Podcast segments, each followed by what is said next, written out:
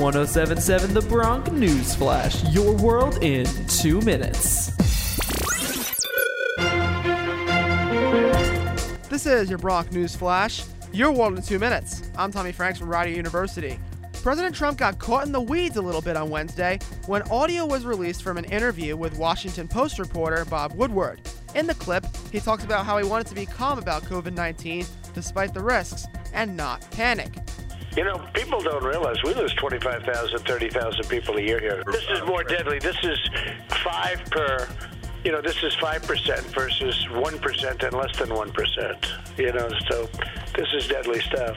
CNN, an odd orange haze was discovered in San Francisco, California on Wednesday. Well, what's that from? It's from the epidemic of fires that have been crushing the state as of late. Meteorologists say high winds are blowing ash, and a marine layer is protecting them from the actual smoke. There are compilations of photos of the sky from San Francisco, Oakland, San Rafael, Richmond, and San Mateo. Governor Phil Murphy overruled the New Jersey Turnpike Authority's decision to remove patriotic displays of American flags from the Garden State Parkway and Turnpike overpasses after an uproar about the decision to bar the informal displays. Murphy was initially asked about the ban during a morning radio call in talk show, during which he told the host that he would reverse the ban. The flag ban resulted in condemnations from veterans groups and a bipartisan pledge by legislators to pass laws reinstating flag displays, plus promises by groups to replace the removed flags.